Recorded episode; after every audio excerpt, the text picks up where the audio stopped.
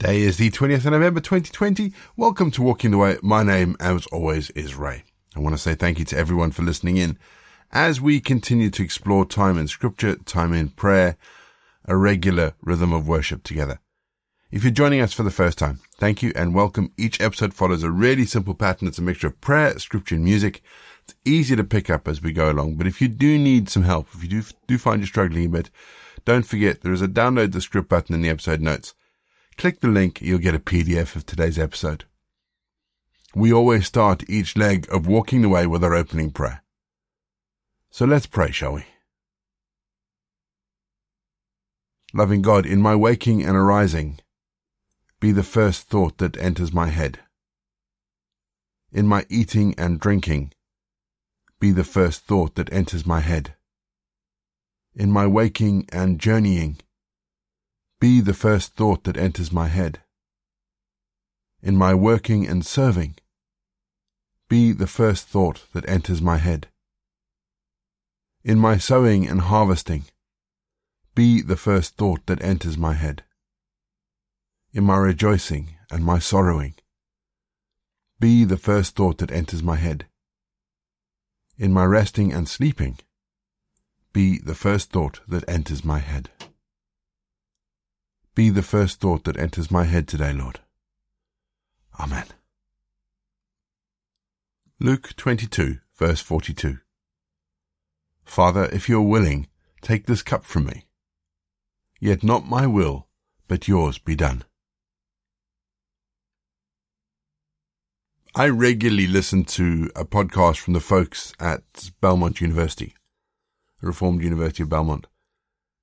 And it's essentially the Sunday services and the sermons that are preached. And I find that sometimes Kevin Twit, the wonderfully named Kevin Twit, who is the minister there, has something really good to say. Mean, not, normally he says quite a lot, and normally what he says is very good, but occasionally there's something that really good. A while ago, he said something that made me sit up and I actually wrote it down.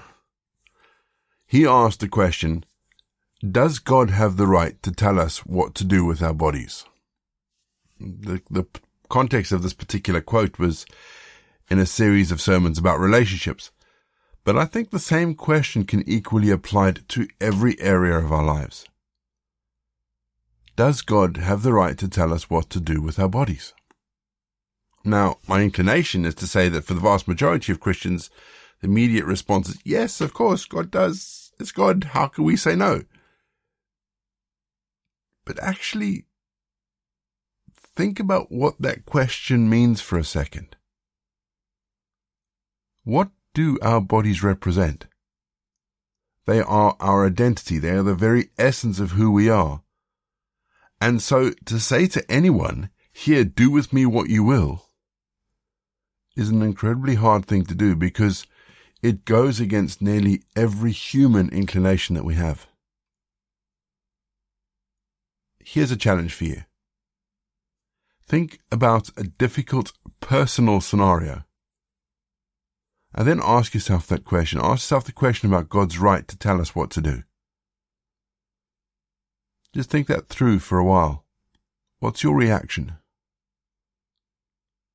You see, in the Garden of Gethsemane, Jesus sweated blood over the right of God to do what God wanted to do with his body. And yet Jesus obeyed. And through that obedience, laid the path for our redemption back to God. Giving up our individual rights for God is not something God arbitrarily demands of us. But it is something we must be willing to give up if we want to serve God to the fullest. We're going to have our first piece of music to give us some time to center our thoughts on God. And then we're going to get into our Bible readings for today. And today we finish 2 Peter.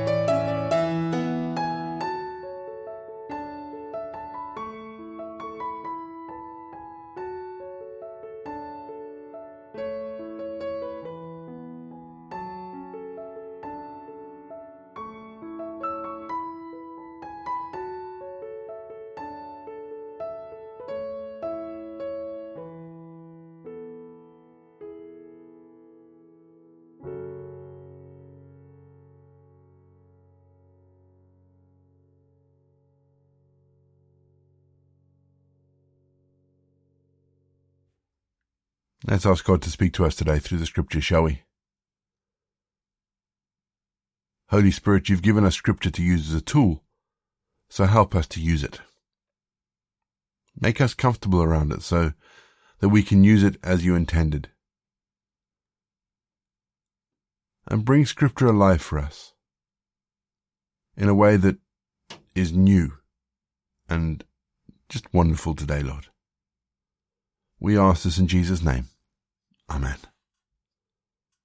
For the final time this week, our Bible readings are taken from the New International Version, and today we're reading 2 Peter 3. Dear friends, this is now my second letter to you. I have written both of them as reminders to stimulate you to wholesome thinking. I want you to recall the words spoken in the past by the holy prophets, and the command given by our Lord and Saviour through your apostles.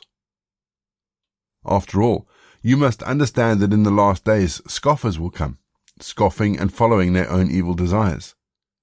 They will say, Where is this coming? He promised. Ever since our ancestors died, everything goes on as it has since the beginning of creation.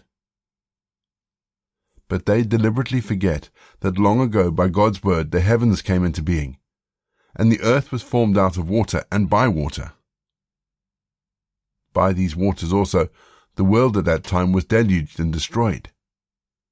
By the same word, the present heavens and earth are reserved for fire, being kept for the day of judgment and the destruction of the ungodly. But do not forget this one thing, dear friends.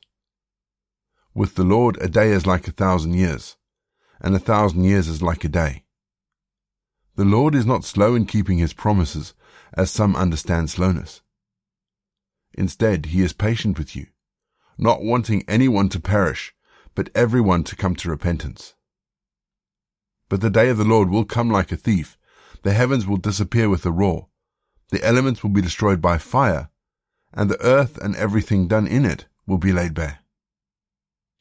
Since everything will be destroyed in this way, what kind of people ought you to be? You ought to live holy and godly lives as you look forward to the day of God and speed its coming. That day will bring about the destruction of the heavens by fire, and the elements will melt in the heat. But in keeping with his promise, we are looking forward to a new heaven and a new earth where righteousness dwells. So then, dear friends, since you are looking forward to this, make every effort to be found spotless, blameless, and at peace with him. Bear in mind that our Lord's patience means salvation, just as our dear brother Paul also wrote you with the wisdom that God gave him. He writes the same way in all his letters, speaking in them of these matters. His letters contain some things that are hard to understand, which ignorant and unstable people distort, as they do the other scriptures to their own destruction. Therefore, dear brothers, since you have been forewarned, be on your guard so that you may not be carried away by the error of the lawless and fall from your secure position but grow in the grace and knowledge of our Lord and Saviour Jesus Christ. To him be glory, both now and forever. Amen. We're going to have our second piece of music, just to give us some time to think about the bits of scripture that have caught our attention. And after the music, we're going to say our prayers for the day.